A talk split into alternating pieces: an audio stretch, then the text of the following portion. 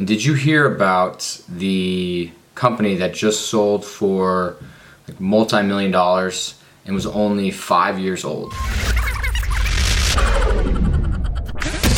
I'm Nick Urankar, and this is the Trial and Error Podcast. I today want to talk about patience. Um, this is something uh, that I have a lot to say on. Uh, being around with people, uh, talking with a lot of people, and knowing that patience is something that we don't really talk about. We just act like we have. And where I want to start is first, kind of on a business side. And did you hear about the company that just sold for like multi-million dollars and was only five years old? Only five years old. Crazy, right? Now, I don't know what this company is. There's probably one that this just happened with, and I know you've heard tons of stories of this actually happening. And the question I want you to ask yourself is what have you done and committed to for five years?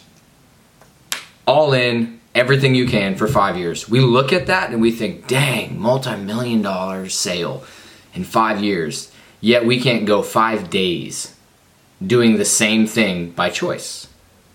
Now, what we can do is get really good at our job because somebody else pays us to do something that we don't really want to do. And we do it really, really well because we've been forced to do it for one year, five years, 10 years, 20 years, 30 years, you name it. You're really good at your job because you've done it for as long as you have. And ultimately, you didn't think of it as patience, you just thought of it as comfort. Uh, you were going to put in your time, get what you wanted out of it. So think about that. Now, what I want to do is walk through kind of my timeline as to where I am and kind of how patience falls into that. Uh, not that I was patient, I just was always chasing after something, and you'll see until I found what it is that I'm sitting in right now, it was really hard. First, when I was graduating college, I finished playing football, and currently I'm 36, so this was like 2007, and I was finished up football. Ended up going to my landlord's bit work, like place of business, to uh, pay my rent, which was two hundred dollars, and I had three months worth, and he hadn't collected. So I went in, paid him, and he said, "No one ever, no one has ever done this before. Do you know anyone that needs a job?" Which of course I was like, uh, "Me, I need a job." So he said, "All right, you're hired." It was at AT&T being a sales rep selling cell phones. Never thought in my entire life I wanted to do it, but when I got the job and started working, I made more money than what I had hoped to make years after being out of school. And I thought I could do this for the rest of my life and be totally happy and content. Then my girlfriend at the time, who is now my wife, got a job with me. We worked there until we graduated. And in that time, while I was working there, maybe within a year and a half, I sat down with somebody who worked at State Farm. And I was talking to them about some life insurance, uh, set up some other things, and they were wondering why I was doing this. I wasn't married, I didn't have kids, and I had said one day I would. So he handed me a Times magazine that said top incomes that people don't know about. And one of them was being a State Farm agent. So I thought, dang, this is even more money than what I'm making. And at the time, I was probably making about fifty thousand dollars at AT and T. It had said you could make two hundred some thousand. So then I started working there on my days off. So I worked five days a week at AT and T. Worked two days at his office. Decided like, okay, I'll do this. Whatever. Started getting big into personal finance. Um, obviously the insurance side. Got certified in all my insurance stuff. Started selling. Uh, moved to Indy with my wife, and I was going to open up a State Farm agency, and she worked at AT&T. After a while, I was getting ready to move to Arizona, and we were going to open up an agency. We were young though; we didn't have a lot of money, and they had, we'd paid off all of our debt though, and they told us that we needed to save more money. So we were kind of upset, and I said to myself, "Do I want to be a State Farm agent in 40 years?" Like, is that what I want my legacy to be? Because then all of a sudden I realized I'd always wanted to open a gym. In college, I personal trained, I went through everything I possibly could to get as smart as I could, but then I just landed this job that was making money. And I didn't know what I wanted to do with fitness. So when I said that, I realized, dang, I don't want to be a State Farm agent. I want to have a bigger legacy. And right then, my wife got pregnant, and she said, I don't want to go to work anymore. And I wasn't making enough money at AT or at uh, State Farm, so I called an old contact at AT&T and I said, "Hey, I need to come back in management." And they told me I was crazy. I'd been out for like uh, two years at that time, and nope, wasn't gonna happen. So they said I can come back as a sales rep and then work my way up, but I needed more money. So I went around and just started applying everywhere. Found a job about 45 minutes, found a place about 45 minutes away that was in a transition from an old company at AT&T and I went in and just sold myself. Told them I could help them all get better at what they were doing. Started just kind of doing it for free a little bit inside and they were like, "We want you." So I got hired. Year and a half after working there, I made the games during that time. Um, so I was deep into CrossFit and I was training at like 4 a.m. I was working out on my lunch break. I shaved my head so I didn't have to worry about uh, washing my hair, and I could come in, spray some cologne on, and I was good to go. I'd work out at night, uh, and it was a big struggle. I had no time, no time with my wife, new baby, but like I, I couldn't stop.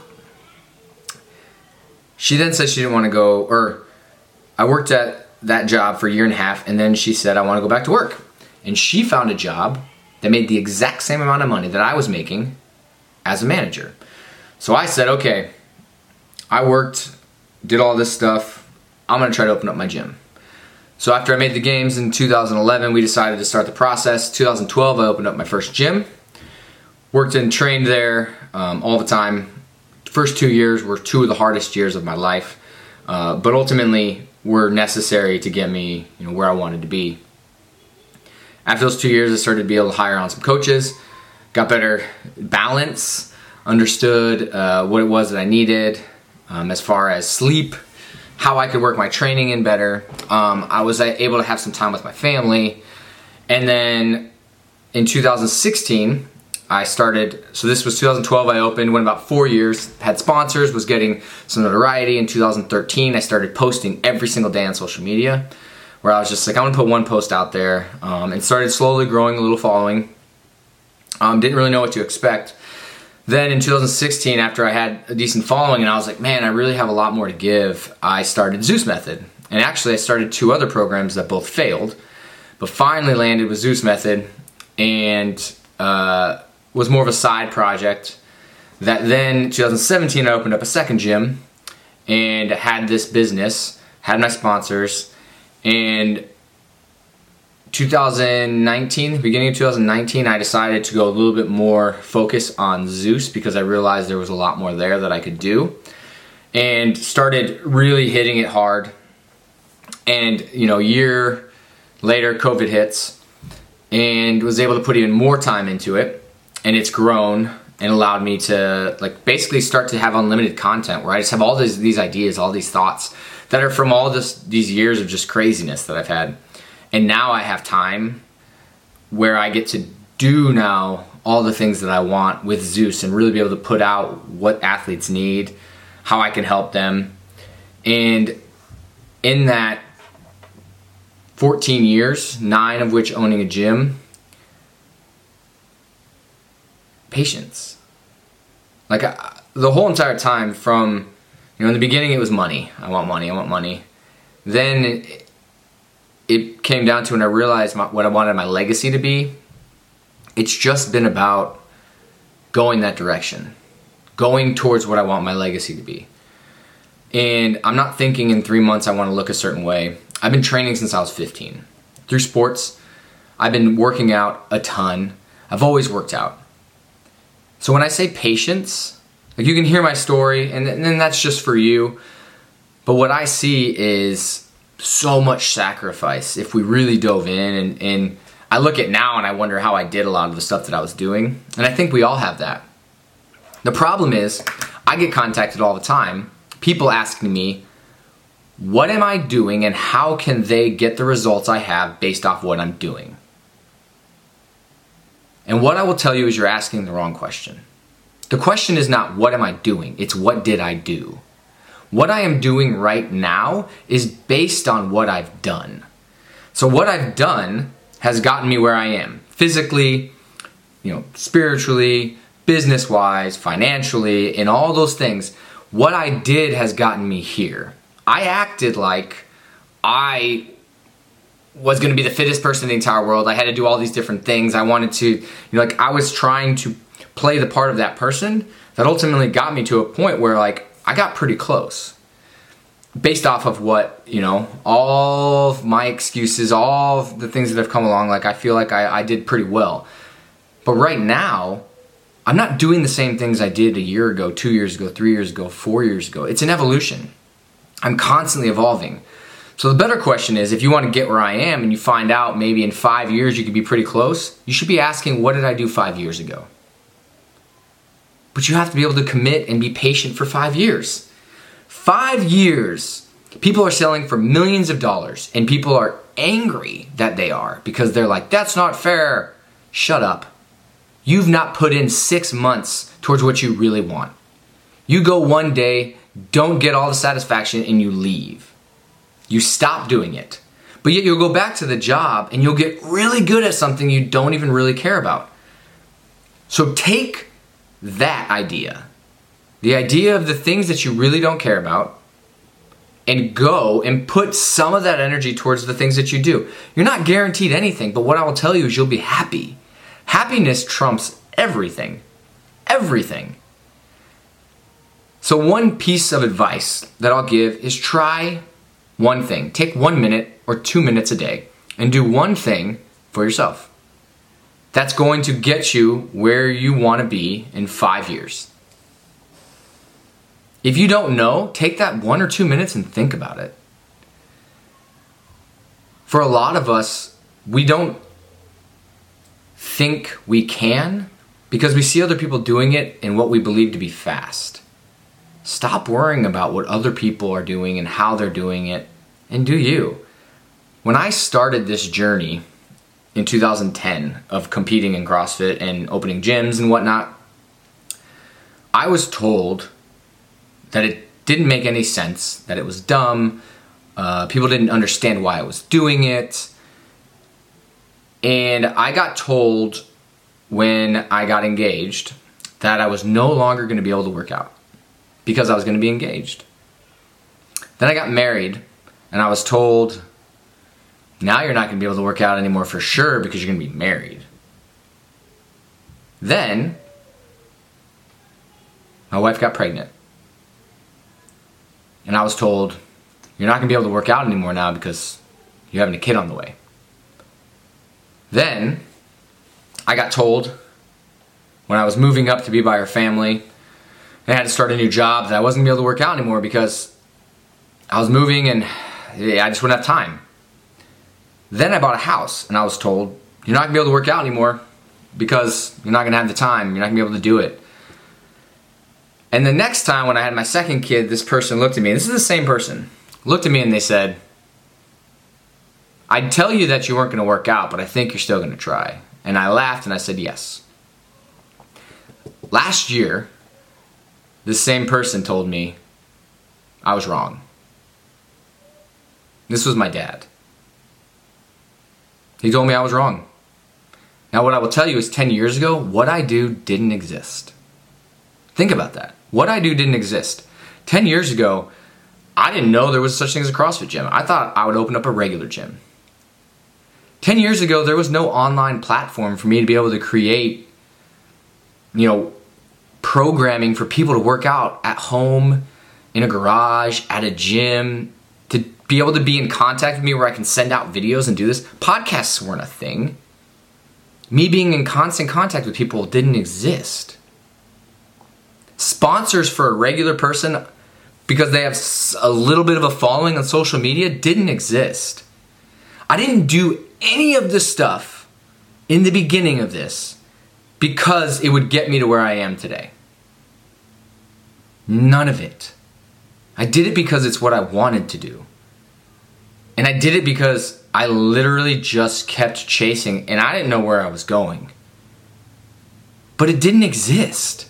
So you're telling me it's hard to have patience for something that you can see, but you think it's going to take too long.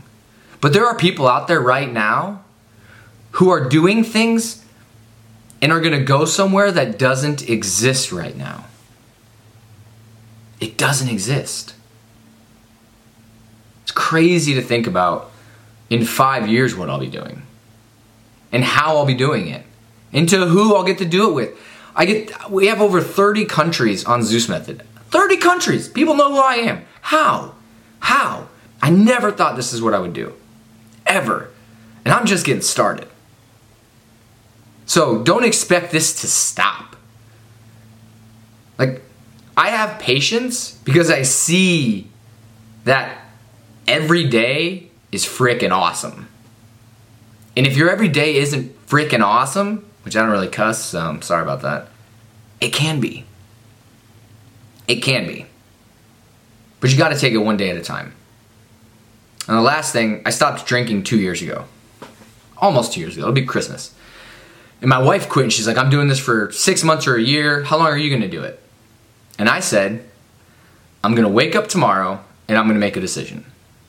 I'll decide if I'm going to drink or not. And every single day for that first year, I woke up and I decided, I'm not gonna drink today. Now, it doesn't even cross my mind. But I didn't say I'm not gonna drink for an entire year because you know how hard that would be? 365 days? I'm committing those 364 days after today. So instead, one day at a time. I woke up, not gonna do it. So, if you wanna work out and get in better shape and you wanna do it five days a week, pick the five days. And when you wake up, decide you're gonna work. I'm gonna do something today. Doesn't have to be crazy, doesn't have to be insane. Literally, I'm gonna do something. And the days that you're not, you're gonna wake up and you're gonna say, I'm not gonna do anything today. And you know what'll be crazy? It'll be hard not to do it. But if you commit to 400 workouts over a 500 day period, you're probably gonna fail. And when you fail, you're gonna quit. Why? I don't know. Doesn't make any sense to me. We quit when we mess up one time. So don't. Commit to one thing a day. This is obviously to be a topic that I'm to talk about, and I'm to get people on to talk about. And uh, yeah, I could go on forever. So I'm to end it there. Uh, obviously, I'm to be putting out some stuff probably every couple days for a while um, until I kind of get a bunch of content out there, and then I'll figure out a schedule. But otherwise, I appreciate you getting this far, and I appreciate you listening. Uh, hopefully, I'll get some awesome people on like after the games. Um, if you have any topics, anybody I should have on, let me know. Anything that I should talk about to help with, let me know. Uh, you can subscribe and let it pop up on here. You can also go to ZeusMethod.com and go into our emailing list. I'll be sending out when these come out. And uh, yeah, appreciate you guys. Have a great one. This was Trial and Error with Nick Urankar.